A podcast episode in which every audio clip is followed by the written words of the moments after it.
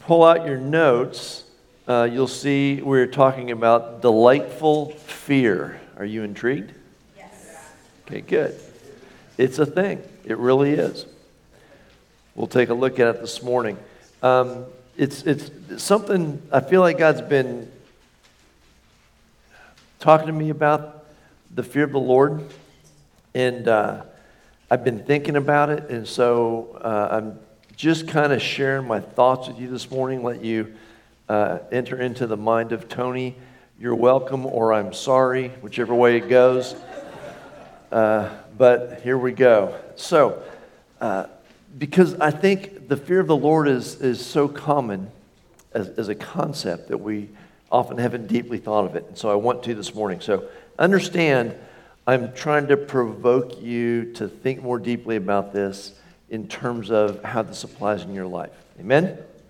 All right, so the fear of the Lord, it is, as you probably are aware, a repeated expectation in the scriptures. Uh, easily, I estimate over 250 verses deal with the fear of the Lord, exhorting us to fear the Lord.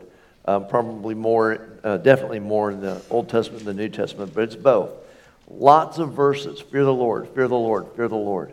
So we should understand what it means to do this. Amen? So not only is it repeated as an expectation, it's repeatedly linked to obedience or to following his ways. Again, I'm not going to look at all these verses, there's hundreds of them. Uh, but again and again and again, you'll see fear the Lord and keep his commandments, or they feared the Lord, or he did uh, what was right in the sight of the Lord because he feared the Lord, or they did not fear the Lord and so they went after other gods, uh, or they did not fear the Lord and so they did not keep his commandments. It's tied together with obedience, with following his ways. And probably uh, the clearest place we see this is the last two verses in the book of Ecclesiastes. Uh, Solomon is summing up the entire Bible and relationship with God for us in Ecclesiastes 12, verses 13 and 14, when he says, Let us hear the conclusion of the whole matter. For those of you who really want a concise Bible, here it is Fear God and keep his commandments, for this is man's all. So that's it. Fear God and keep his commandments. And so it's important that we know what it means to fear God. Uh, and he even gives us the reason in the next verse For God will bring every work into judgment, including every secret thing, whether good or evil. So fear God and keep his commandments because he's going to bring everything we do into judgment. Scary, right? Yeah? No? Scares me. But we need to learn more. Now, if you've ever heard anyone speak on the fear of the Lord, the common definition you will hear is that it is really reverence. It means to uh, reverence God. And this is biblical. I'm going to give you a verse. Uh, and so you see that uh, at, at one point it is biblical, but I don't think it's the whole story. Amen. I think it's, it's oversimplifying what the fear of God is. I think it's more than just reverence because um, there's even, uh, in, in 2 Kings 17, there's even people who reverenced God but then did their own thing. And so it's more than that, but let's go ahead and cover that. In Hebrews 12, 28 29, he says, Therefore, since we are receiving a kingdom which cannot be shaken, let us have grace by which we may serve God acceptably. What does it mean to serve God acceptably? With reverence, which could probably be trans, uh, translated caution. Uh, so you got to be careful around a big, scary God. You understand? And uh, with godly fear, which could be translated fear or reverence or awe. So this is probably the best place we see the fear of God translated as reverence or as awe. For our God is a consuming fire, which paints a picture of something a little scary, right? God, the consuming fire. And He will, in the last days, every time, everywhere we see in the scriptures, His appearing in the last days, you see things like a fire goes before Him, or He dwells in the midst of a whirlwind. Uh, uh, people are crying out, uh, Mountains fall on us, hide us, from the Lamb. Uh, he's coming and he's a consuming fire. So there's a, a, a scary element to this, right? And so the problem, and the reason I think we use the term reverence for the fear of God, is that we have a problem in the New Testament with reconciling the fear of the Lord, and it is a New Testament concept. It is mentioned several times in the New Testament, not just the Old.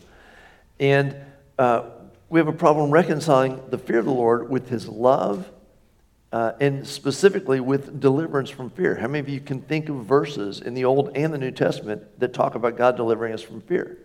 So it sounds a little schizophrenic. I will deliver you from fear, now fear me, right?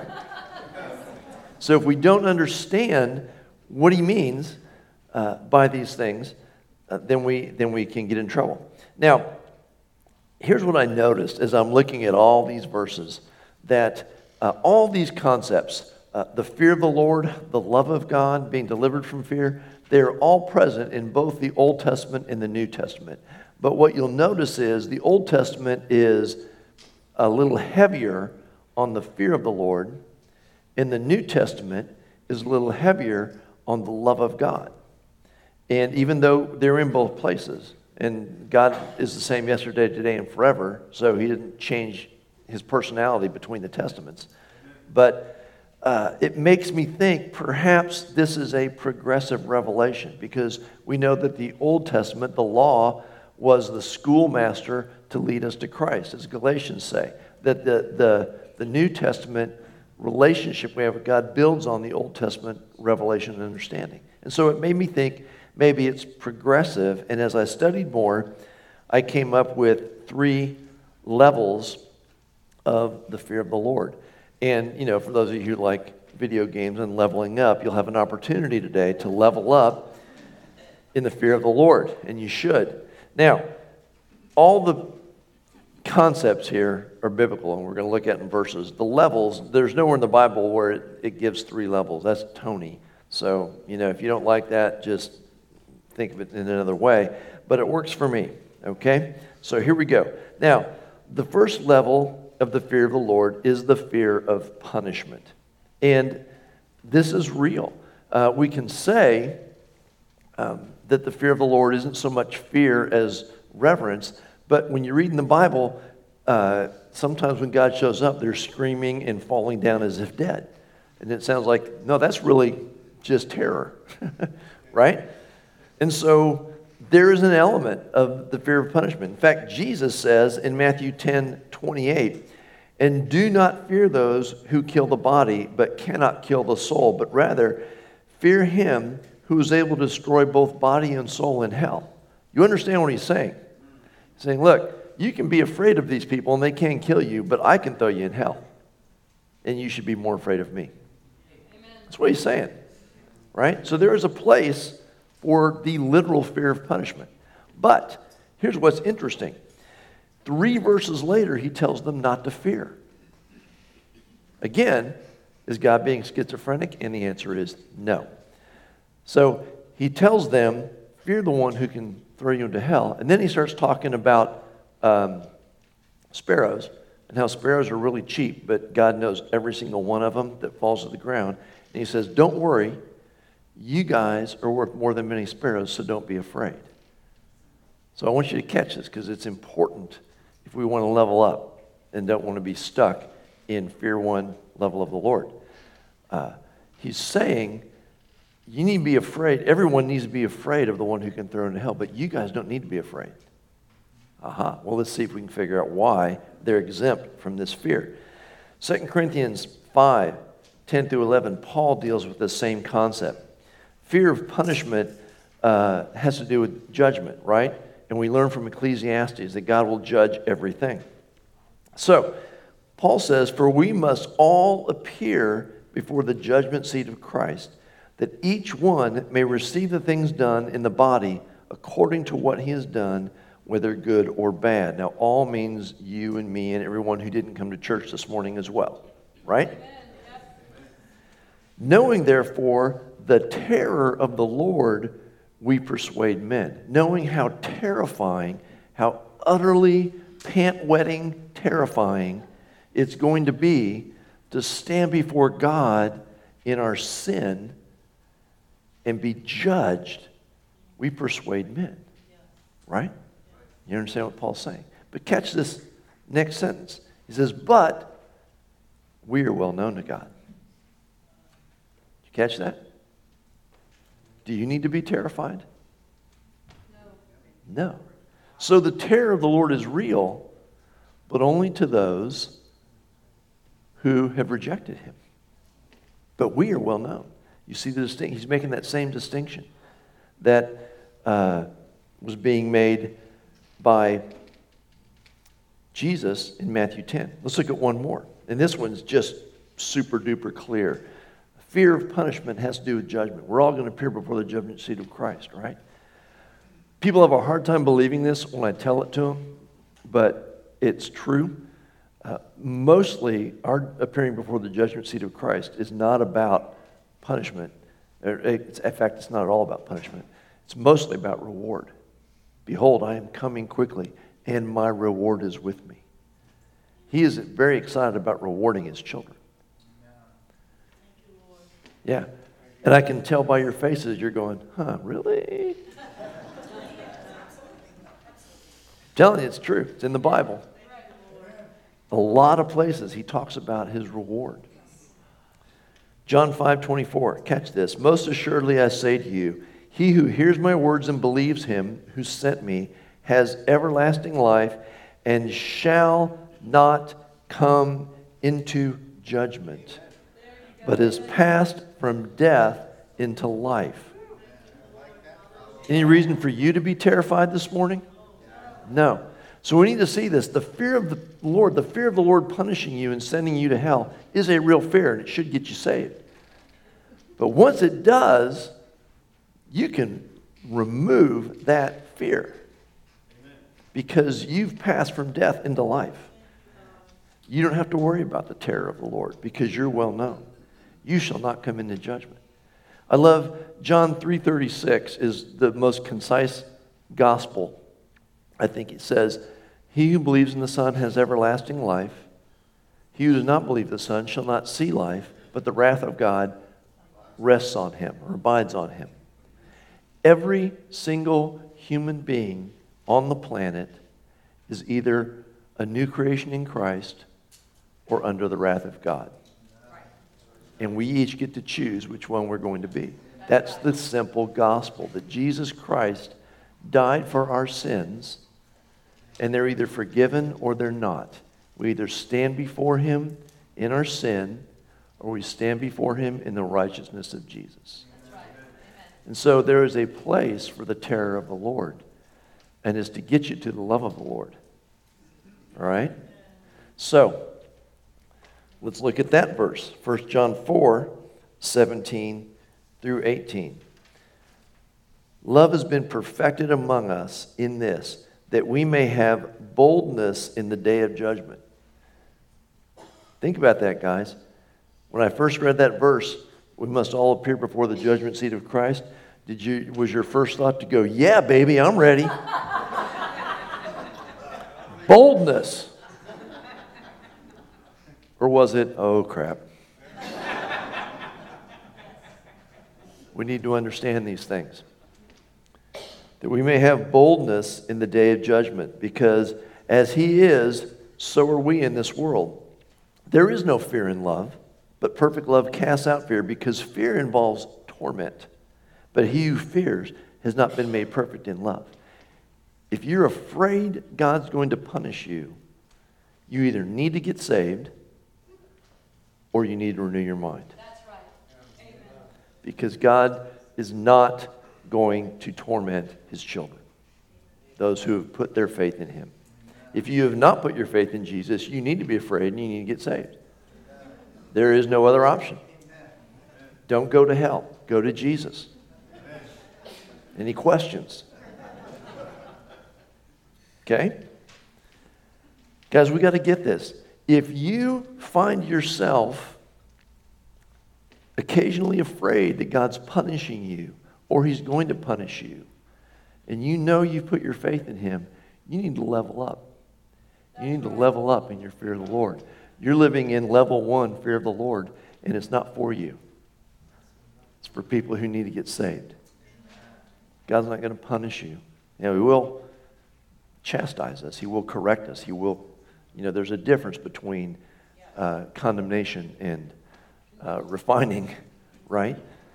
But he's, His heart is not to judge us, to condemn us. He came not to condemn the world, but that the world might be saved, right? He came to deliver us from condemnation, to deliver us from judgment, that we could say, um, everyone who is in him shall not come into judgment, but is passed from death into eternal life, new creation in Christ. You get this. So you got to get this because even when you screw up, we all will, and we're afraid God's going to punish us, we have to remind ourselves this is not the fear of the Lord. This is not the fear of the Lord. This is the lowest level of the fear of the Lord I can have. And it's not super motivating, the fear of punishment. Any of you have raised kids, you know that only gets you so far, right? They'll get around that. You understand that? If you aren't loving your kids, the only way you're managing your kids is by the fear of punishment, they're not going to turn out that great. Right? You have to get beyond just that. That's not the best motivator. It is, it is a solid motivator, and they should be a little afraid of you punishing them. but you get me. So let's move on. Level two. What does level two fear of the Lord look like? Well, this is honestly, I believe, where most of the church lives. Level two, fear of the Lord. And it is the fear of negative consequences. I know God loves me. I know God's not doing this to me. I know God doesn't want to punish me. But I am afraid that if I don't do things right, the devil's going to come in and screw things up, or there's just going to be negative consequences. I am afraid if I don't do everything just right, bad things are going to happen to me. Okay? And, and this is, again, a valid fear in a sense. Uh, it's the law of reaping and sowing, which we read about in Galatians 6, verses 7 through 9. It says, Do not be deceived. God is not mocked. And all that means is, He's not mad. He's just saying, uh, Look, I said it's going to work this way, it's going to work this way. No one's going to be able to mock me and say, No, no, no, no, no, no, God, it didn't happen the way you said. It will happen the way I said. Period. God is not mocked, for whatever a man sows, that he will also reap. He who sows to the flesh will of the flesh reap corruption, but he who sows to the Spirit will of the Spirit reap everlasting life. And let us not grow weary while doing good, for in due season we shall reap if we do not lose heart. So it's just saying we reap what we sow.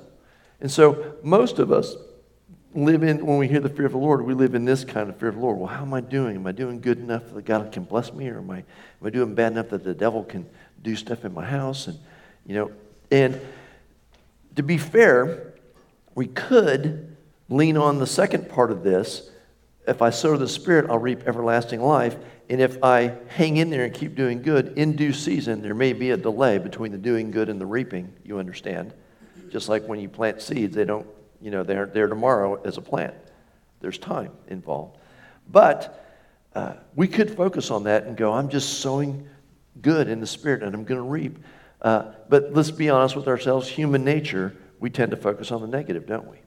And so, more than uh, it being about us uh, reaping blessing, we tend to fear negative consequences. And I would suggest to you that a lot of the church lives right here in level two fear of the Lord.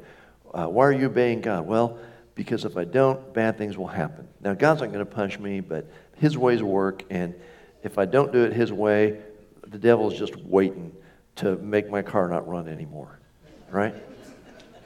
I saw him in the driveway looking at my tires. You understand? Now, that'll work, uh, but I am currently working on leveling up to level three fear of the Lord. All right? And I want to encourage you. Now, I think I approach it sometime, I don't know, in various things. Maybe I'm, you know, a 2.4 here and a 2.7 there, and whatever. Uh, it doesn't really matter. I'm just working towards level three fear of the Lord. Let's understand what this is. And this is where it gets interesting. I'm going to define level three fear of the Lord as the fear of missing out, or FOMO for those of you who you know are cool, right? Right? Fear of missing out. This is where it gets interesting, and this is where I think the church needs to grow in the fear of the Lord. So stay with me. I'm trying to make you think here. In Deuteronomy 10, it's one of those many passages where God says, Fear the Lord and keep his commandments. But he, he does something interesting. At the end of it, right at the end of Deuteronomy 10, 12 through 13, he says, For your good.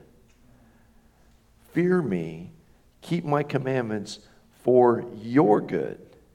It's when we begin to get that God isn't just trying to make us do stuff, that He's actually trying to bless us, that there's blessing in this. Not that if I don't do this, uh, I'm going to have negative consequences. I, I begin to shift over to if I do this, I'm going to get good stuff.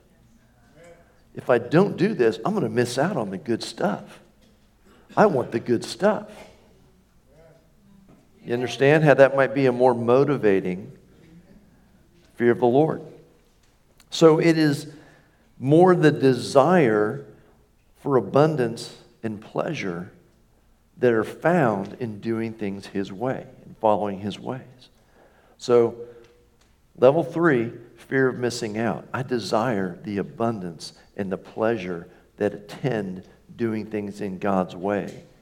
And so that's why I fear the Lord. I want that stuff. Amen.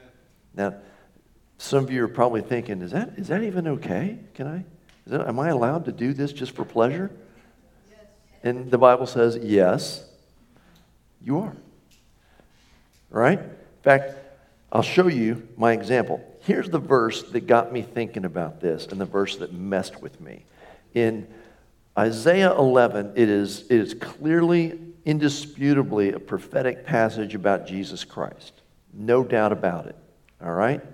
So in Isaiah 11, he's talking about Jesus, and there's this little phrase in there His delight is in the fear of the Lord. Then I started thinking, what the heck does Jesus have to be afraid of with God? You ever think about that? Why would Jesus fear the Father? When he went to the cross. Yeah. But he hadn't done anything wrong. He never does do anything wrong. He is a really good kid. what has he got to be afraid of? And beyond that, delightful? He finds the fear of God delightful? What's up with that? How does Jesus, what, what is Jesus doing that makes fearing God delightful? I need to understand this because I'm missing something. You with me? So, this is what got me going. Now, before we move on, uh, this is interesting. The word delight there, and his delight is in the fear of the Lord. Uh, the Hebrew speaks of a pleasant aroma. So it's literally the fear of the Lord smells good to him. He delights in it. So if you can manage to walk in the fear of the Lord. Remember, we talked about being a garden? God walks by and goes, Ooh, Keith's walking in the fear of the Lord. That smells good. Amen. That's delightful. I'm going to hang out with that. Right? So let's understand what delightful fear is. So here's my thinking on it. Again, you can follow with me if you want. The Jesus delights in the fear of the Lord. So I went, well, all right, let me just examine Jesus' relationship with the Father, if, see if I can figure out what was so delightful about fearing the Lord for Jesus. And so I look at his relationship, and there's a lot of places you can look. I've just given you the one verse that I think sums it up the best. But here's what I see John 5, 19 through 20. Then Jesus answered and said to them, Most assuredly I say to you, the Son can do nothing of himself. Now, I would tend to argue that Jesus seemed very capable, certainly more capable than any of us. And yet, he's saying, nah, I don't do anything of myself. But what he sees the Father do. And whatever he does, the Son also does in like manner. For the Father loves the Son and shows him all things that he himself does. Now, here's the picture that that's painting Jesus is enraptured with how much the Father loves him. He goes, The Father loves me, and the Father is showing me the way he does things, and I only do that. I'm afraid catch this, I am afraid to do it any other way.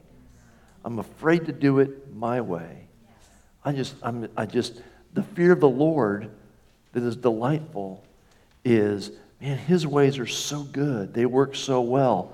I delight in those, and I'm afraid to do it any other way. That's what I think the fear of the Lord is. That's level three fear of the Lord. That's way better than I hope God doesn't send me to hell. Right? You with me? And so I want to level up. I want to graduate to level three fear of the Lord more and more.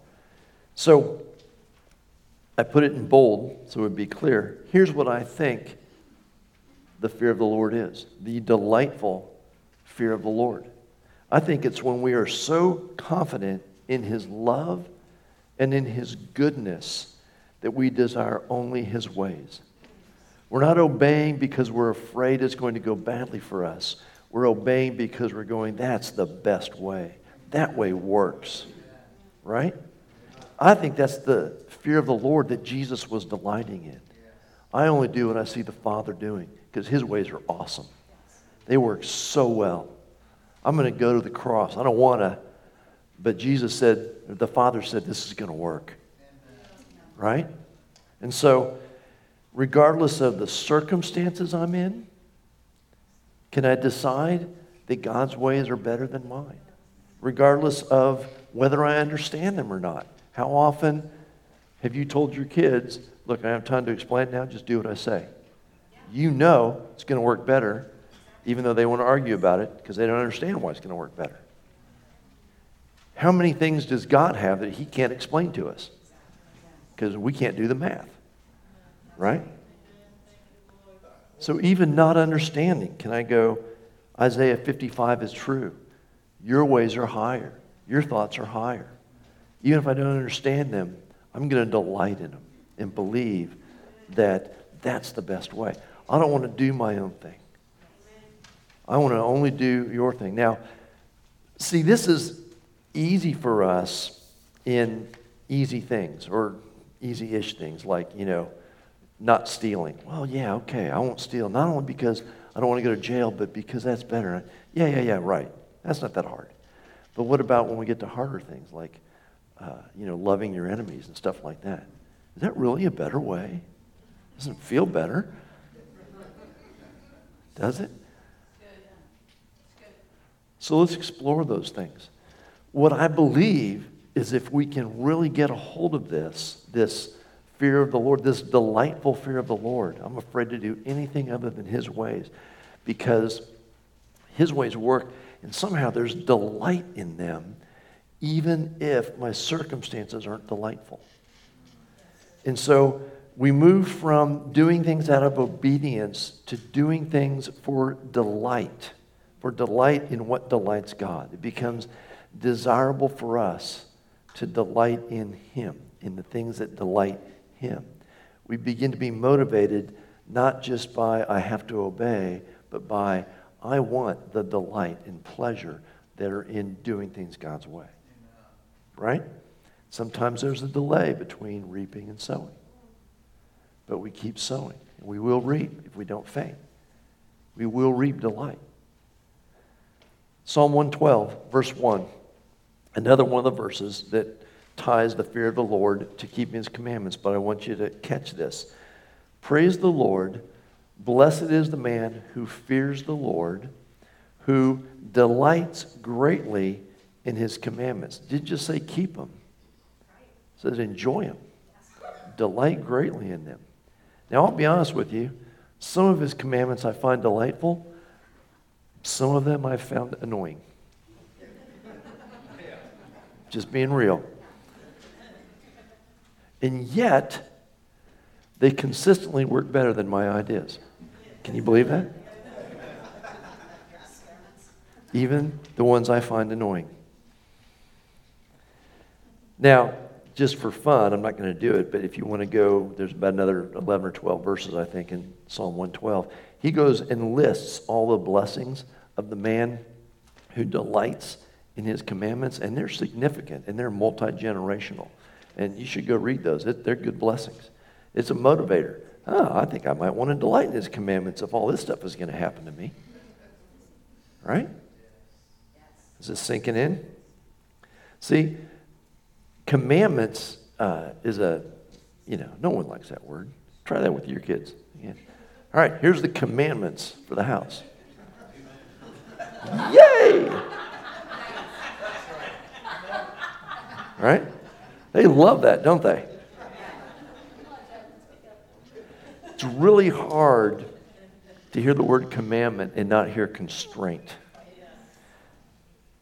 But if we can begin to see that His ways are better, then the things we see as constraints, we begin to see as blessings. I'll give you a great example. I was um, young couple called me up. They actually lived in Orlando. I don't know. I think they had family over here. They called me up and know if I'd marry them. Now, standard thing I do with people that aren't here is I go, I don't know, but I'll meet with you because I figure uh, I maybe can talk to them about Jesus and, uh, you know, because I, I, got, like, I, for example, the Bible doesn't let me marry a believer and an unbeliever. Um, not everyone, you'd think the believer in the relationship would know that, but they don't always know that. So uh, that might be the case. I might not be able to marry him, but I might be able to get the other one saved so I can marry him. Who knows? So I'll, I'll take a shot. Let's, let's talk. No guarantees. So this couple comes over, and turns out they they're living together in a little two bedroom apartment. They want to get married, and I think it was three or four months out. They want me to marry him. They have some faith, but it's it's it, it, they're largely ignorant of, of the, the gospel. And so I just explained the gospel to them in a clearer way uh, how Jesus died for their sins, how they could put faith in him and all their sins be forgiven. And they got it. And I said, Do you want that? And they said, Yes. And we prayed. And now I know that both of them are saved. And they're already living together, so they should probably get married, right? Now, what's the elephant in the room that every pastor just loves doing? Yeah. So they've been, they've been, as near as I can tell, they've, they've had some fear of God, but they've been saved for all of two minutes. And, and I've, I have the, the honor of going now, by the way, uh, it's pretty clear in the Bible, um, you should not be sleeping together until you get married.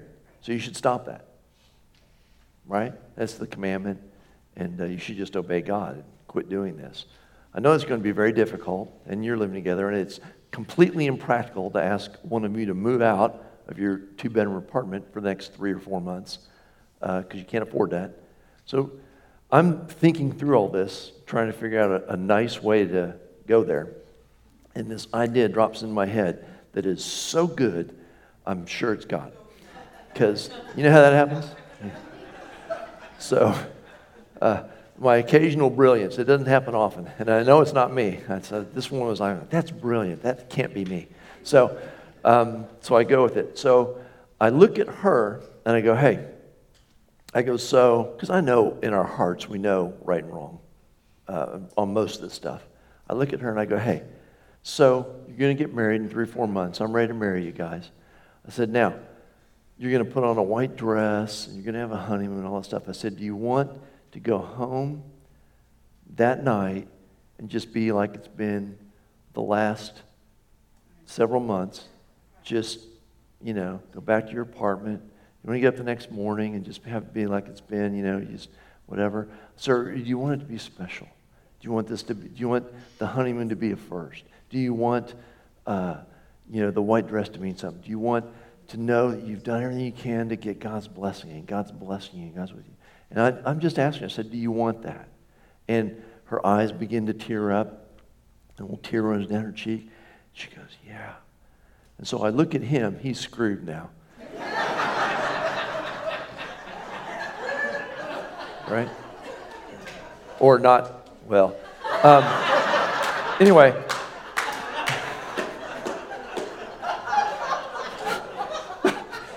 Sorry. I look at him and I, and I, I go, I just ask this, I go, do you want to give her that? And he just goes, but it's real. I can see he's not just doing it grudgingly. It's real. He goes, he goes, yeah, I do. I go, okay. I said, why don't you move into the uh, second bedroom? And you guys, it's, it's, three, four months. You can do this. Now, I honestly, I wasn't sure they could do it. I just wanted them to try. Try and honor God. Because I know humans, right? And, and he actually did. He made it. I talked to him afterwards. He goes, he goes, I did it, Pastor. He goes, I took up woodworking. I said, awesome.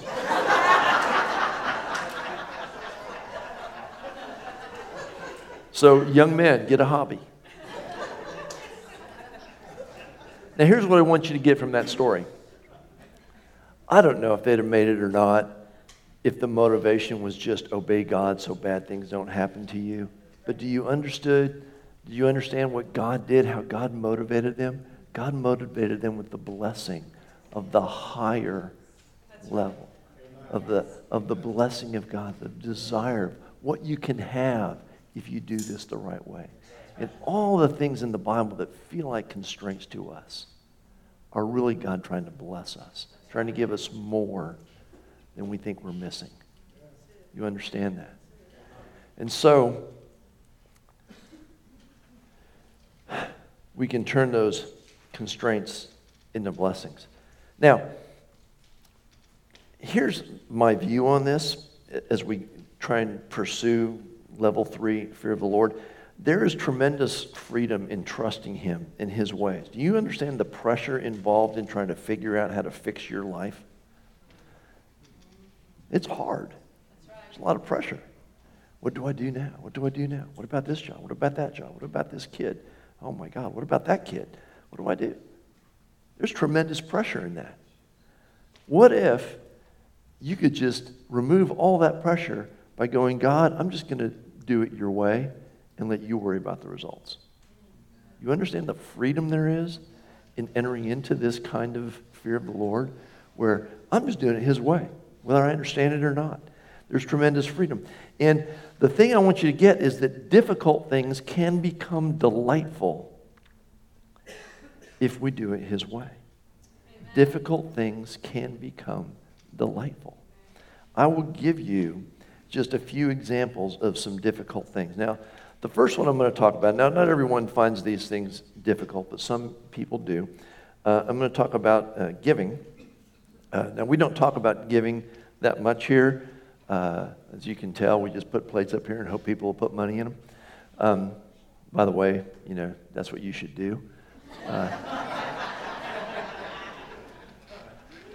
I don't make a big effort on this because I know this is a hard thing, but I'm still going to teach on it occasionally because it's Bible. It's important. It is, there's a reason God talks it being, about it being a sign of our faith, what we do, our giving, because He knows some of us have a hard time turning loose of our finances to Him, right?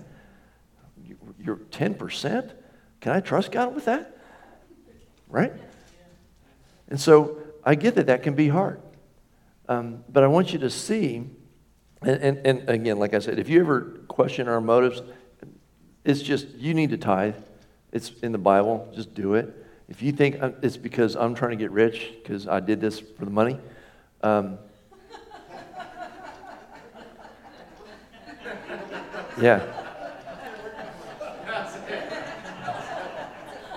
I don't care. Tithe somewhere else. Just prove God. Leave me out of it. Go tithe somewhere else if you question my motives. But you need to tithe because it's in the Bible. That's what believers do. Now, let's look at that because some people find giving difficult. All right? So I want to look at the three levels that you can do this on. The first one, in Malachi 3, uh, God's talking to the Israelites and he says, Hey, by the way, you guys are under a curse. And they're like, Dude, what's up? Why? He goes, Well, you're not, you're withholding the tithes, and so you're cursed. And he goes, If you'll bring it all into the storehouse, I'll rebuke the devourer. You know, the one who's causing your crops to fail and your cars to break down, stuff like that, you know, early Israel models. And um, so it's that first level tithe or be cursed, obey or be punished. And so some of them go, All right, I don't want my car to break down, I'm going to tithe. $78.32 and not a penny more. Right? You see the next two levels in 2 Corinthians 9. I want you to see Paul talking about giving here. He says, But this I say, he who sows sparingly will also reap sparingly, and he who sows bountifully will also reap bountifully. And so we're back to sowing and reaping, right? And so if you don't want to barely pay your bills every month, you know, maybe round up to $80 instead of $78.23. Throw a little extra. There you go. I'm a big fan of rounding up just because it's easier on the people who do the checks. 23, dang it. Just saying. Anyway, I don't look at that. They do. All right. Now, he goes on. He says, So let each one gives as he purposes in his heart, not grudgingly or of necessity. Now, wait a minute. You told me I was going to reap sparingly or I was going to be cursed if I didn't tithe. I am only doing this because of necessity, and I am doing it grudgingly, but I'm doing it. I'm obeying you. So I want the devourer rebuked.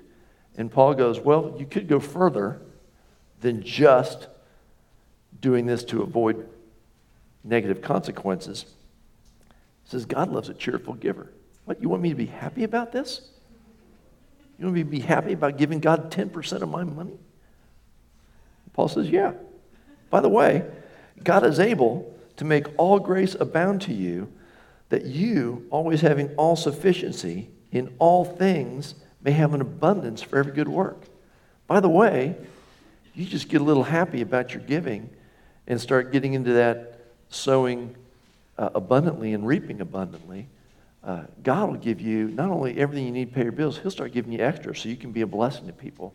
Amen. Now, I want you to be, seriously, I want you to be careful with this because if you start entering into God's economy and being generous and happy about giving money, you could get carried away with this. Be very careful. Rachel and I have found ourselves sometimes just enjoying giving people some of our money because they had a need uh, and, and having fun with it. And I'm like, well, this is wrong. This can't be right. I'm giving away my money and I'm enjoying it. Right? It could happen. You understand how we move to delightful. Now, now I'm not tithing because I'm afraid God's going to punish me. I am enjoying participating in His economy, which is way better than the economy of any country you live in, including ours. Amen? You getting this? And so even hard things can become delightful if we begin to see that God's trying to bless us. God's trying to bring us into the way He does things. Let's look at forgiveness. Anybody, don't raise your hand. Anybody had a hard time forgiving someone? Some of you had real reasons. I'm working on, you know, forgiving a guy who was mean to me, and you know, uh, somebody, you know, you had something terrible happen to you as a child, maybe. And uh, the commandment to forgive doesn't change. It just, it the only difference is the worse you've been offended, the more grace you need to do it. But, and so my forgiveness may be easy. I can decide to do it in my own strength. Your forgiveness may take the strength of God. But you still need to forgive. It's commanded, right? And so we read in Matthew 6, right after the Lord's Prayer, he says, If you don't forgive, I won't forgive. Doesn't he? So you're going, well, dang it, now I have to. And so we do that sometimes. We do level one, fear of the Lord. I'm going to forgive so God won't hold it against me. And that's good. Don't, you know, forgive so you'll be forgiven. Or maybe you kind of move to level two. Uh, James 2. Judgment without mercy to the one who has shown no mercy. Mercy triumphs over judgment. All right, I'm going to be the better man. I'm going to forgive and, uh, because I want, I don't know right now, but I might need some mercy in the future. I want to sow some forgiving. Uh, so there's some mercy there coming my way. I'm going to forgive because I need mercy. I'm going to sow some forgiveness so I can have some mercy when I need it. Come in, need a crop of mercy, right? What about level three? Micah 7. God says, I delight in showing mercy. Many of you were there? This is what that looks like. You go to lunch with Jesus, and uh, Jesus says, Hey, you want to do something after lunch? And you go, Yeah, Jesus, let's do something. Let's do something fun. You know, I've been praying a lot, and reading my Bible. Let's just do something fun. Jesus goes, Yeah, let's do something. Let's just do something fun. Hey, I got an idea.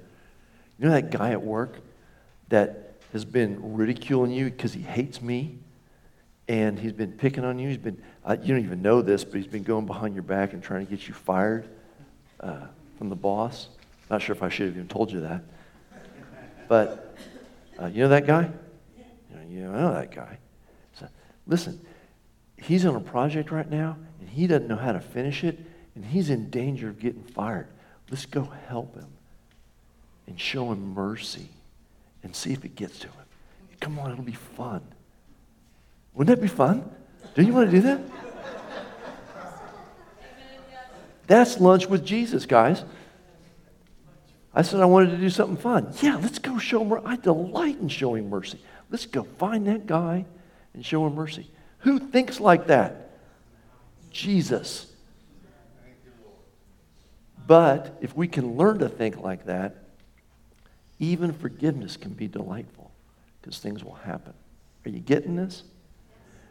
It's, it's a lot harder than it sounds, but it's real. Guys, if we can enter into uh, this delight in the Lord, I'm so confident in your love and in your ways.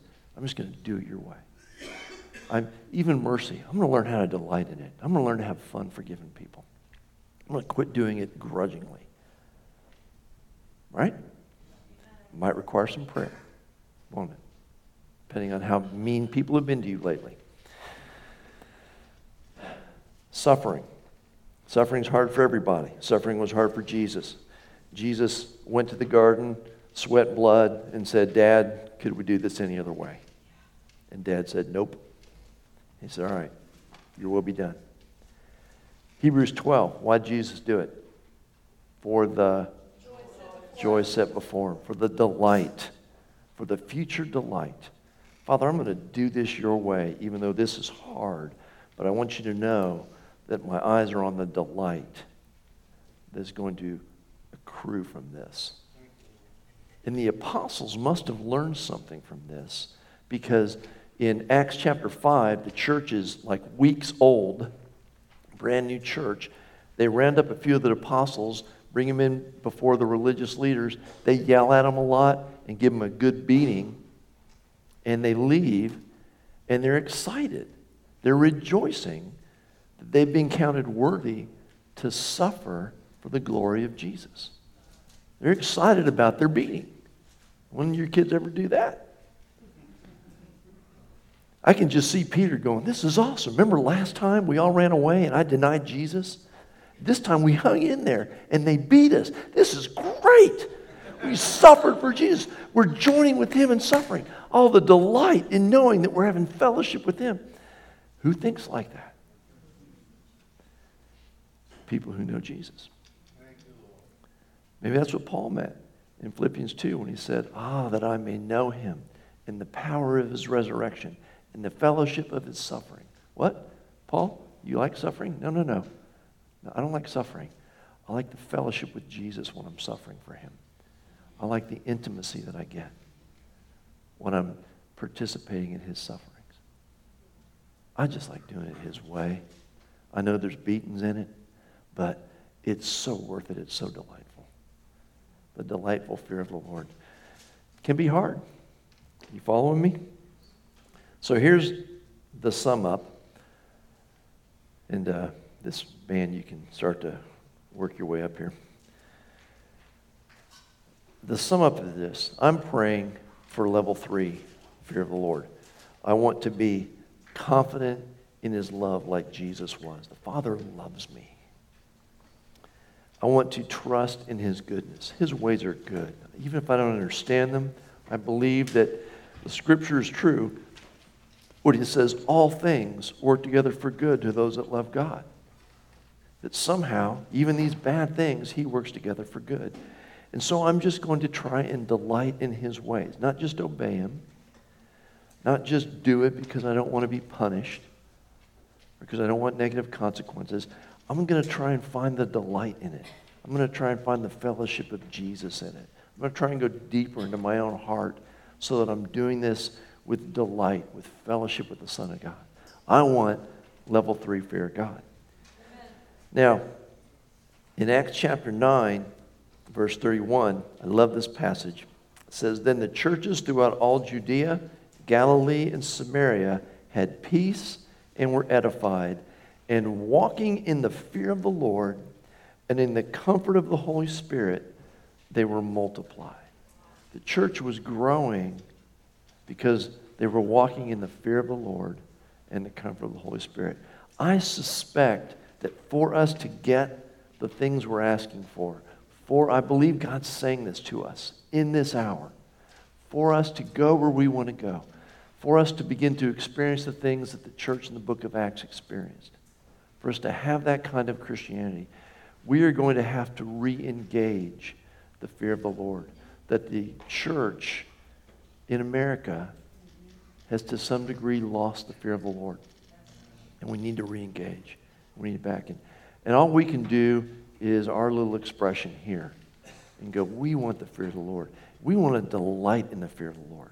I want delightful fear of the Lord. I want to be happy about it. And the only way I can do that is to do it with Jesus and go deeper and just keep asking Him, show me. Go deeper in my heart. Show me. Show me, Lord. I want the fear of the Lord.